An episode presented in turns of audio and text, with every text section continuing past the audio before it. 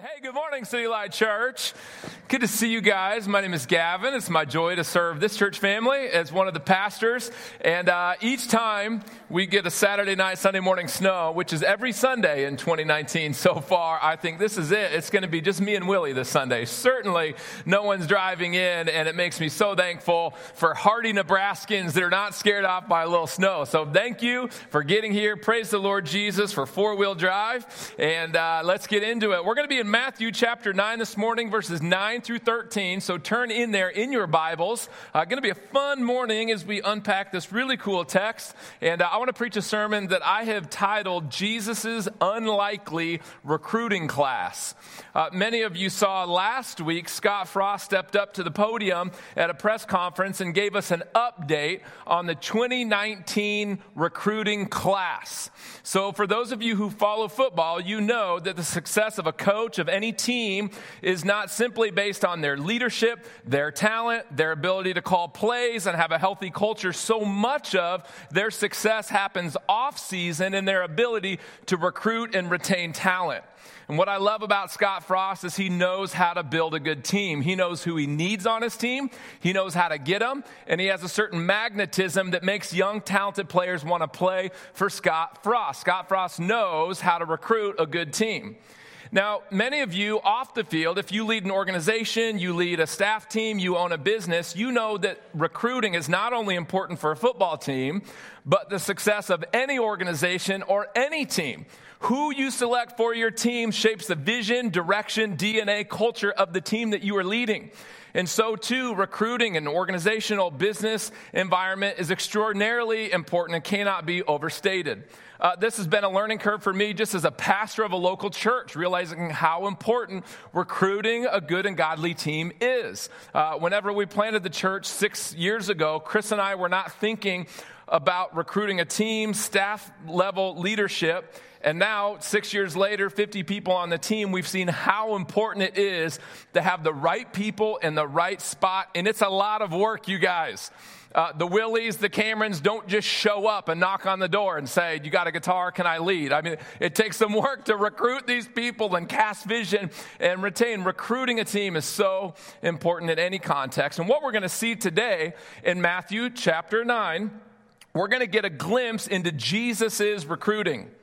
Okay, Jesus has come to the earth. He's got a vision, a vision and a mission that he is living out, and he's going to assemble a team of 12 men that are going to be his core team, his leadership team for the mission that he has come to live out. Now, remember back in chapter 4, Chris preached it a few weeks ago. We caught the first glimpse into Jesus' first recruit. We saw Jesus recruit uh, Peter, Andrew, James, and John. And today we're going to see him recruit another man named Matthew. Now, here's what's really interesting if you're tracking along with Matthew's gospel. It's really interesting that um, we got a lot of detail, a good amount of detail about the calling of, of uh, uh, Peter, Andrew, James, and John back in chapter 4. We're going to get a lot of detail about Matthew here, but we really don't get a lot of detail about the other seven disciples. We don't know their background, their biographical details, the historical context of when Jesus approached them. It just doesn't show up. Additionally, what is interesting is why Matthew is singled out and why he shows up on the scene where he does. This is interesting because remember, we're in chapter 9 now. So Jesus has already preached his most famous sermon. That's already in history before Matthew even comes on the scene. Jesus is two chapters into his miracle and healing and teaching ministry. And so you think, why? It, it seems like Team Jesus is already done with non conference play. They're into their regular schedule. And all of a sudden, we're going to dedicate some five, six verses to zooming in on a transfer. Here comes another member to the team. And it's like, okay, Matthew, what are you trying to show us in your gospel? Here's what I think is going on. I think Jesus is now going to show us what he has already told us in his teaching on the Sermon on the Mount. Are you with me? Remember, the primary overarching thing on, on the, in the Sermon on the Mount was that Jesus was teaching that, hey, the, the, the pathway to heaven, the pathway to the Father is not through external moralistic religious rule keeping, but through faith and relationship with Jesus Christ. And now he's going to show us in, in his very intentional recruiting in a real man's life what this is going to look like. And so here's the one big idea that I think we're going to see uh, come to life out of Matthew chapter 9 and the calling of Matthew to be a disciple. That one big idea is this Jesus invites unlikely disciples to live out an amazing mission and destroy man made categories. Okay, that's our overarching big idea. As I walk through the text, I'm going to unpack that big idea one phrase at a time. So the first one is this get your uh, note page in one hand, your Bible in the other. The first idea I want you to see is that Jesus invites unlikely disciples. Here's where we get this chapter 9, verse 9. It starts off this way As Jesus passed on from there, he saw a man called Matthew sitting at the tax booth and he said to him, Follow me. And he rose and followed him. Okay, real quick, when we're first introduced to Matthew, where's Matthew at? He's in the tax booth. So we know his vocation. He is a tax collector. Now, those of you who are familiar with the cultural uh, temperature of the day were tax collectors, the local hometown heroes. No, these guys were, they were not well liked. Uh, so here's how tax collection worked in this day. Um, Israel, remember, was ruled over by an oppressive and godless government as a part of the Roman Empire. And the Romans loved to tax their citizens, right? And uh, so the way that a tax collector got his job is that Rome would put a region out to bid. They'd say, Who wants to be a tax collector? Uh, next to the Sea of Galilee, and tax collectors would put forth a bid. I think I can get 20%. Well, I think I can do 30. Any takers do we have 40, 40, 50%? Okay, well, if you can get 40, you're our tax collector, and they would be put in charge of collecting taxes for a region.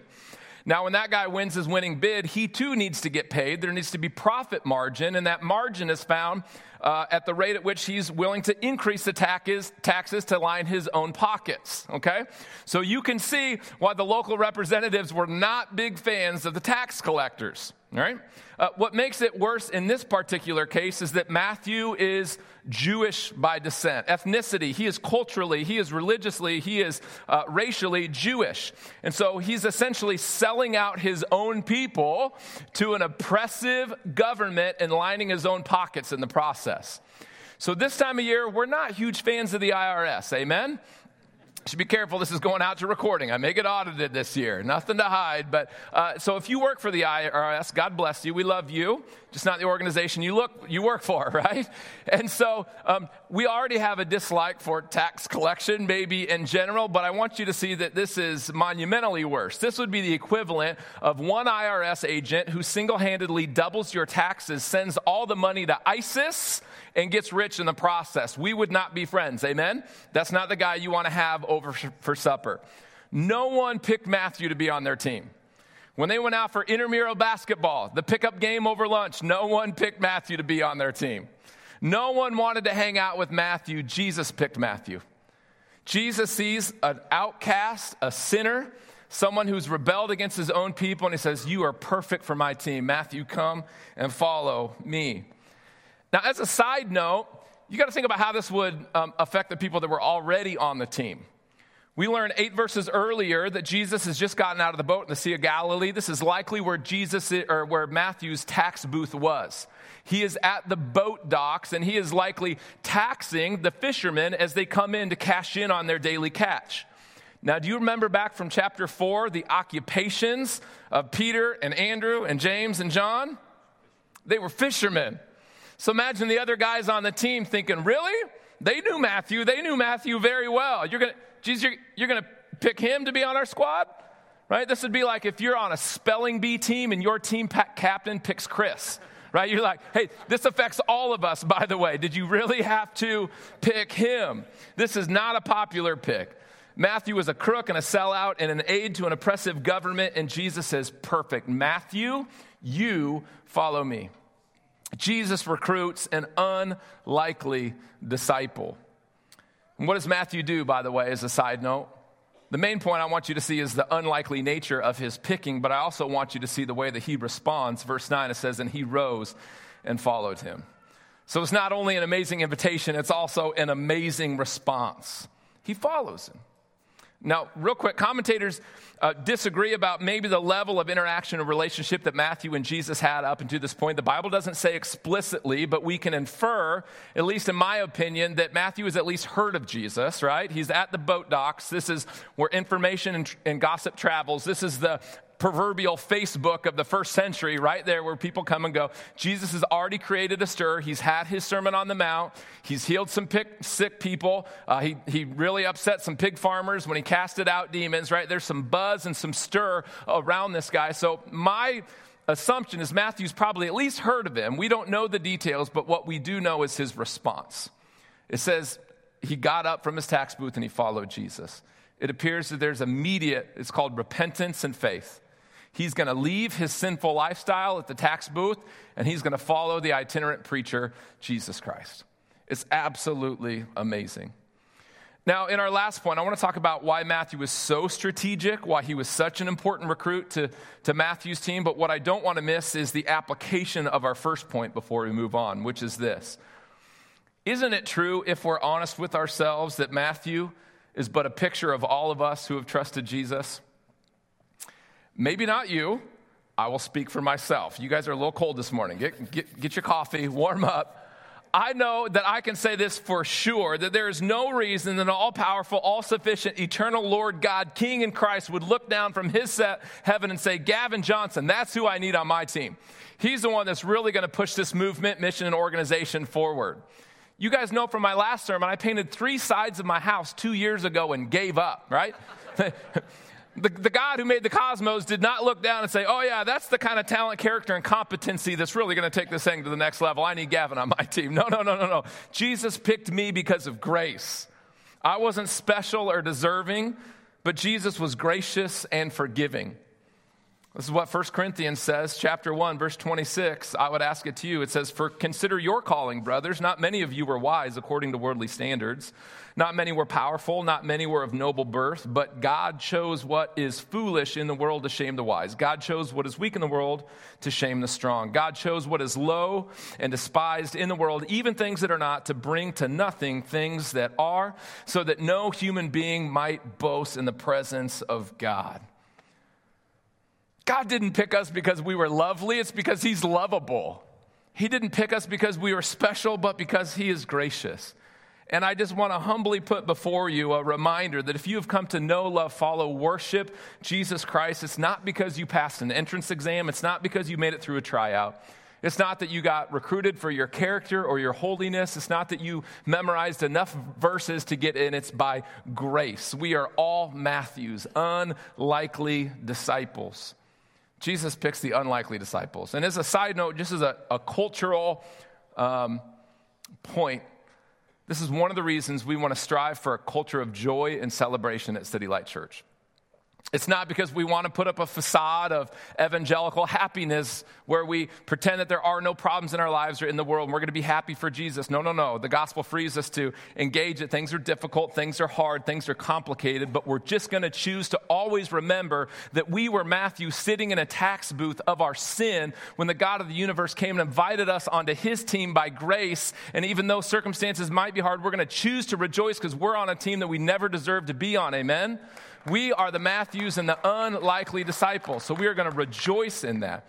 Here's the second point I want to I want to point out. Jesus invites unlikely disciples, and he invites us to live out an amazing mission. He invites us onto his missionary team. Look at verse 10. The very next verse, verse after Jesus calls Matthew, we see this. It says, And as Jesus reclined at table in the house, Behold, many tax collectors and sinners came and were reclining with Jesus and his disciples. Now, Matthew words this kind of funny. If you have your Bibles, look at, I don't know if we got nine next to 10 there, but it, I'll read back. And Jesus passed from there. He sees Matthew. He says, Follow me. And he rose and followed him. Verse 10 And Jesus reclined at table in the house. Behold, tax collectors and sinners came. What, what we don't see is what happens in the transition here. And what we don't learn is what's the house? Whose house are we at? Well, thank God we also have Mark and Luke, the other gospels that tell the same story, and they give a little more detail. It says that they went to Matthew's house. They're actually in Matthew's house. And I've wondered why Matthew doesn't include it, and I can't help but wonder if it's maybe he's not just being humble, because it's Matthew that wrote this book that we're reading. He is the author retelling this story. But Mark and Luke aren't so shy about the details. They said, no, he went to Matthew's house. And Luke goes on to say that he prepared a great feast. And so he's not only opened up his home, he went to Costco, he got burgers for the grill, he's got drinks and cutlery, he, he, he actually bleached out the toilets, he's throwing a big party, he's hosting all of his friends into his house. And I love the picture that we see here. He's been a follower of Jesus for a matter of moments, it seems immediate in the text, and he's already inviting his friends over to meet Jesus. See, he's left his sinful lifestyle behind, but he doesn't leave his old friends behind. He's met Jesus and he now knows that he is the very best person to introduce his friends to the Jesus that he met. He starts a city group, he opens his home. I love this. Matthew, the notorious, cheap, greedy criminal, is now Matthew, the missionary city group leader. I love that Jesus Christ loves to take nobodies from nowhere and use them to tell everybody about the great somebody, Jesus Christ. What a mission! And it happens immediately. That's Matthew. He's met Jesus and now he wants everyone to meet Jesus. And he throws a big party. He has um, everyone over. And I want you to notice from the text, this is probably not like your um, neat and tidy evangelical, let's circle up in, in, a Bible study format and have a party. Like, let's play catchphrase. You know, this is not no catchphrase at this party. Okay, verse 10 goes out of the way to say that this party is filled with sinners and tax collectors. Now, that is Bible speak. That's New Testament speak. It's a junk drawer term for all of the moral outliers of the culture. When someone heard sinners and tax collectors, there was a whole group of people that came into their mind's eye, okay? These are not the front row pew sitters. These are, this is the guy who spends his entire pension check uh, at the boats, drinks too many Busch Lights, and doesn't get out of bed on Sunday. This is the gal who makes her money in provocative ways that are frowned upon. This is the middle aged mom who sips vodka all day out of her cubicle, hiding in guilt and shame. These are the people that walk around knowing, no, I'm not, I'm not like on the good team. I'm, I'm on the bad team. This is a motley crew of people, sinners and tax collectors. Probably a lot of neck tattoos and Wayne State t shirts. I mean, that kind of crowd. You with me? Wayne America. God bless Wayne. Um, but that's Matthew's city group. That's his friends. That's the people that he has over. And he makes this big meal for them. And as a side note, can I point out it's expensive to host a big dinner party? For those of you who have done it, you just know there's a lot of labor, there's a lot of food to buy. It just adds up. And I love that we're already seeing a picture of the heart change in Matthew. Here is Matthew who is willing to sell out his friends to get money. And now he's spending money to invest in his friends. Do you see the heart change immediately? He was met by the generous grace of Jesus, and it's already started to turn his heart of greed into a heart of generosity. That's absolutely amazing. It's absolutely amazing. Matthew has reprioritized his dollars, his relationship, his pantry, his home around the amazing mission of Jesus Christ. And you get the impression here that, that Matthew is not doing a have to, but a get to, right? You just see that his heart of hospitality to have all of his buddies in. He's excited to be a part of a mission that is greater than himself, greater than getting rich, greater than serving Caesar. He is now on Team Jesus, serving as a missionary, and he loves it. Verse 11, I want you guys to see this. This is a picture of the scattered church. Think of it this way the, the tax collectors and sinners were not going to come to the temple on Saturday morning to go to adult Saturday school and learn about Yahweh, okay? These were not the good church going people, so they weren't ready to receive an invitation to church. What they needed was the church to come to them. Do you see it? And that's what Matthew does. They don't need to come to church. Matthew is the church. He's going to invite his friends over, and he's going to invite Jesus, and they're going to meet around his dining room table. That is an absolute picture of the scattered church. And I want you to know this is the whole like discipleship strategy of City Light, by the way. Did you know that's why we talk about gather and scatter, Sundays and city groups? From day one, we've just said we want to keep it really simple. We want to gather on Sunday morning for the preaching of God's word, for the singing of the saints, and then we want to scatter into our homes, into our neighborhoods for community and mission. We want to open up our homes, open up our tables, open up our pantries, open up our lives so that we can open up doors for our lost friends and neighbors to come meet, love, follow, worship Jesus Christ. This is what we do for city groups. And I have to let you know don't, don't tell the other people in the church, but I'll tell you because I feel like we're close um, in this room. You can smile, it's going to be okay. Um, I love Sunday mornings. I love preaching the Word of God. I love the gathered church. But I have to say, my heart is probably even more entrenched in the scattered church in my neighborhood. Can I just say that? Not to diminish what we do here. This is so important. It will never go away. God's church is gathered. We are the assembly. We meet on Sunday because Jesus rose on a Sunday. But there's something pure in my heart when I can eat a meal with my neighbor, when we can take a prayer walk around our neighborhood and we can pray for people that we know, that we see six days a week. Their children are in my home, mine are in their home. We, we share chores. They're going to get our mail when we go out of town. We eat meals together. There's something pure hearted about that mission where I just long for Jesus to meet these people and for them to meet Jesus. And I have loved our city group that meets in our neighborhood. Once a month, we do a big potluck. We put on the Next Door app. We invite everyone who will come. There's always lots of bacon at this big party, and we have 40, 50, 60 people show up. And it feels like Matthew's table. A lot of these people, they don't know how to spell the word church but they know how to spell bacon. And so they show up, and we have a big old party in our house, and I curse it a little bit as they leave because I have to get the smashed blueberries out of the carpet because people know how to parent and all the cookies that are mashed in. But, but it's this constant reminder that my, my house is not my proverbial heaven that I'm dwelling in until Jesus calls me to the real heaven. It's a place, of, a place of hospitality. It's a place of mission. It's a gift that God has given me to leverage for His name, fame, and glory until I go to my true home. It's not my home, it's a missionary tool. And then the next week, we get together for a Bible study. We have people who are coming who would never come on a Sunday. One of my neighbors went to Costco and bought a Bible for the first time in his life. And he started in Genesis, and I think he tuckered out somewhere in Leviticus, but he's reading the Word of God. And it doesn't happen unless we have Matthew's table in our neighborhood. He wasn't coming here, but we went to him. Uh, have another neighbor uh, bought a Bible off Amazon. Says the first time I've touched a Bible since 1985 when I went to Creighton. I love it. These are people. These are these are Matthew's sinners and tax collectors peeking in. What's what's the hype about this Jesus guy? And I got to brag about my, my neighbors, the Eulers and the Johnsons. We don't do this mission alone. Um, when we first moved into the neighborhood three years ago, we started a little Bible study, made some friends. They started coming into our home. They quickly caught a fire for Jesus. I got to baptize my neighbor Brian, and now they are way better missionaries in our neighborhood than we are.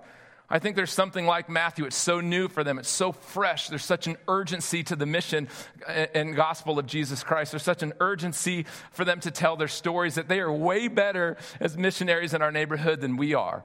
And uh, it's just been invigorating. It's so fun to have lost neighbors come to meet Jesus. Neighbors that were strangers become dear friends in our lives. And I'd say all that to cast a picture of what Matthew is doing and what we're trying to do as a church family to gather as the church and to scatter as the church. And so I want to invite you guys, if you have not, this is going to sound cheesy, like a little commercial about city groups, but I want to genuinely invite you guys in. This is what it means to be a disciple. This is our whole strategy as a church.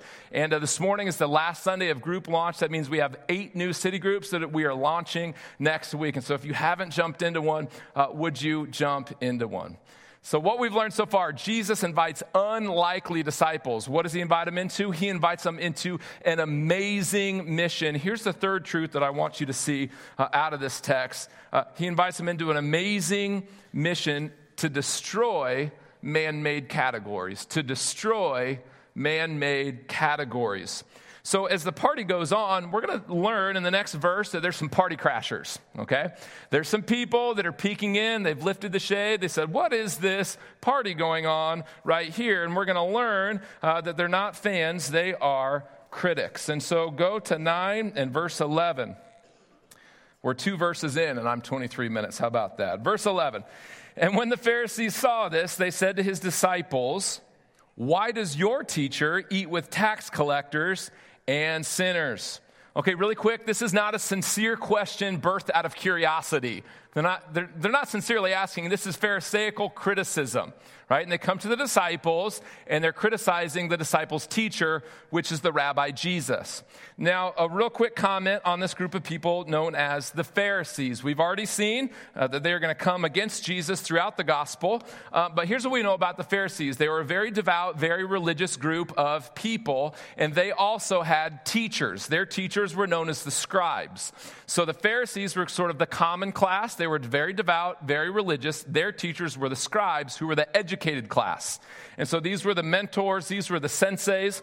All the Pharisees would ascribe to a scribe and follow their teaching. Now, the scribes were um, these guys, they were like geeks for gods, okay? These, these were the people that love footnotes and long words and words that you can't pronounce, and they were very pious. And they loved to take the rules in the Bible and they would add rules to those rules to make sure that you didn't break these rules. Are you with me? Like there's a fence in the backyard, and we're going to put another fence around that fence, and then we're going to build a wall next to that, no political connotations implied. And then we're going to build another wall around that, and then a force field until everyone's walking around like this to make sure they don't accidentally sin or get within three fences. And so, all that to say the Pharisees had teachers and they didn't hang out with tax collectors and sinners. Are you with me? And so they come to the disciples and say, Why does your teacher hang out with this riffraff? Now, I love that Jesus hears this and he doesn't even let his disciples answer. He's actually going to answer for them. We're going to see him chime in in verse 11. It says, And when the Pharisees saw, no, verse 12, but when he heard it, that's Jesus, he said, Those who are well have no need of a physician, but those who are sick. Go and learn what this means. Here he's quoting from the Old Testament, Hosea 6 6. I desire mercy and not sacrifice, for I came not to call the righteous, but sinners. I love Jesus' response here. It's brilliant. Notice that Jesus doesn't deny that he's hanging out with sinners. Notice that he doesn't deny their sin. He affirms their sin. Yeah, I'm hanging out with sinners and tax collectors. But then he uses the analogy of a physician and says, Yeah, I'm hanging out with sick people because I'm a doctor. That's what I do. If you saw a doctor surrounded by sick people, you wouldn't say, That's a terrible doctor. How dare he? You would say, Oh, that's, he's doing his job. If a doctor is never around sick people, he is an incompetent doctor. Amen? She's saying, Listen, I am a physician. These people are sick, and this is my mission statement. I came as a healer, I came as a physician. They are sick with sin, and I've come to forgive them, transform them, and renew them, and make them healthy and whole again. But the Pharisees don't see it. Their mindset is completely different. They say, They're sick people, let's quarantine ourselves. They don't understand they're infected with the same thing. They say, There's the bad people, let's stay over here with the good people. See, we've got good teachers that teach us good things, and your teacher is a bad teacher who, who teaches bad things. And I love how Jesus fires back, by the way. Um, after his little doctor analogy, he actually fires a shot back. I don't know, it's almost comedic, the dialogue that's happening here, and you don't catch it unless you slow down and really, really look at it. Remember, the Pharisees' questions was, Why does your teacher hang out with sinners and tax collectors? And Jesus' reply is, Go and learn what this means. And then he quotes an Old Testament scripture I desire mercy, not sacrifice. What Jesus is saying, right, the Pharisees say, Why doesn't your teacher, or why does your teacher hang out with tax collectors and sinners? What Jesus is essentially saying, Why don't your teachers understand the Bible? This would have been a huge shot. To, they were the Bible experts, right? Go and learn what this means implies you don't understand what it means. So go open up the book that you hold in such high regard and explain to me this verse, which you clearly don't understand. God loves mercy, not sacrifice. He's saying, You don't know your Bibles. Your teachers don't know how to teach because they've taught you to hide from sinners when God says, I love mercy, not sacrifice. He's saying, Go and learn that God is a God of mercy, that you are someone who needed mercy. God loves to show you mercy, and God loves to give mercy through you, not to quarantine yourself, but to move toward those who need mercy. But the Pharisees don't see it, they just don't see it. And what Jesus is trying to do here is he is trying to destroy all of their categories. He's showing them and through scripture us that there's not two camps of people in this world bad people and good people, rebels and church kids, K Love and Power 1069 listeners, right? He's saying, no, no, there's one group of people, those who are infected by sin. And there is one great physician, Jesus Christ, and he comes to heal any who's willing to bow their knees, admit their disease, and receive the, the free grace, forgiveness, and healing of Jesus Christ. The Pharisees just don't see that they're sick too. That's the difference, right? Why do you hang out with these people? He's saying, well, yeah, you don't see, you just don't see it, do you? See, they're, they're addicted to alcohol, but you're addicted to self righteousness, aren't you? Hmm, okay. Oh, they're addicted to pornography, but, but you're addicted to judging other people. So looks like you're both sick, aren't you? They're addicted to going to the boats and, and spending all their pension, but you're addicted to bragging on your perfect kids and judging other people, aren't you? And so what if maybe you're both sick, and what if I'm the physician that came for both them and for you? He's destroying all of our categories, destroying all of our categories. We're all sick with sin. But Jesus came to heal us and to make us new. I want to press this in by way of application in a few ways. Number one, I got to say this. Maybe it's the most clear in the text. Um, if you are someone who would identify with Matthew, maybe you would self identify and say, No, I would be right at home at Matthew's dinner table. I mean, that's kind of where I've lived most of my life. I am a sinner, a tax collector. If God's got 10 commandments, I probably broke 13 or 14 of them. I'm just, I'm just not even, I know I'm not going to get in on that track. And I'm out of the camp if it's by morality.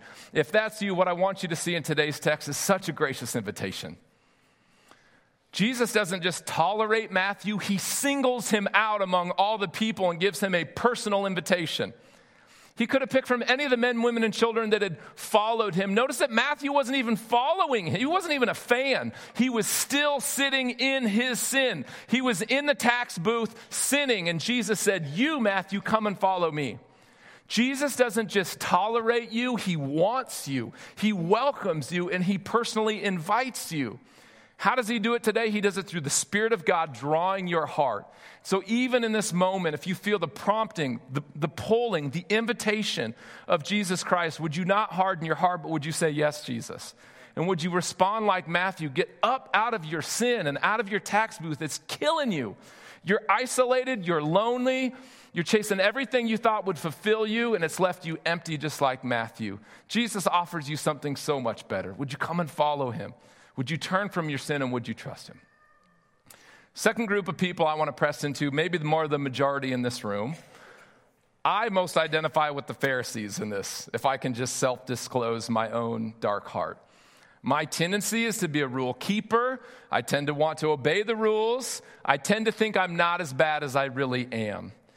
And so I want to speak to those of you in the room that are like me. If you're generally a good person, if you if you're in a city group, you give money, you know verses, you don't break the rules, you didn't speed to get here.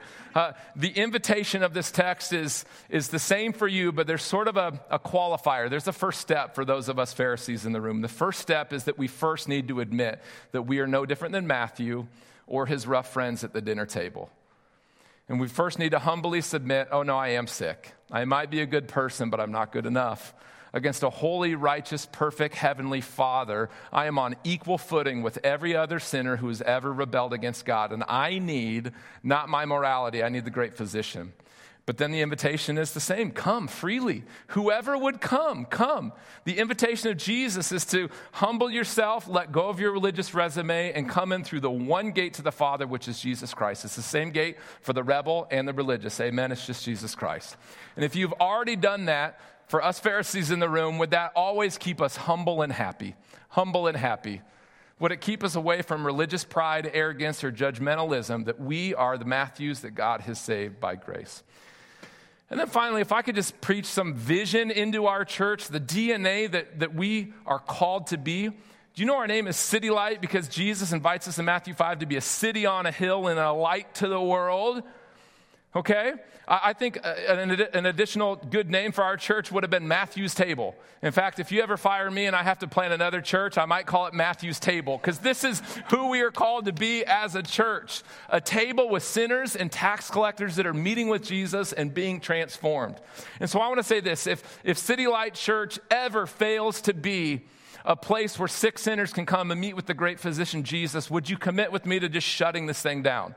I don't know how we'll do it, but figure out a way to fire me. Let's burn the building down. Let's get out of here because Jesus is no longer here as soon as we are no longer a welcoming place for sinners. When we become a country club for good, religious, moral people, Jesus will no longer be here. Because where's Jesus? Well, we learn in Matthew 9. He's with the Matthews of the world around the table, healing the sick and forgiving the sinners.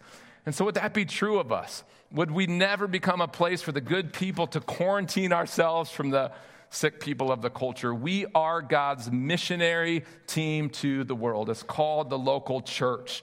And so, would that always be our aim, our mission, and our passion as long as there is a city light church? Jesus invites unlikely disciples to live an amazing mission and destroy all of man made categories.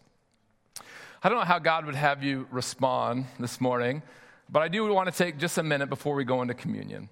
And uh, it's not my notes, but I, I just want to say, if the Spirit of God has pressed on you this morning, it could be in an area of mission, an area of repentance.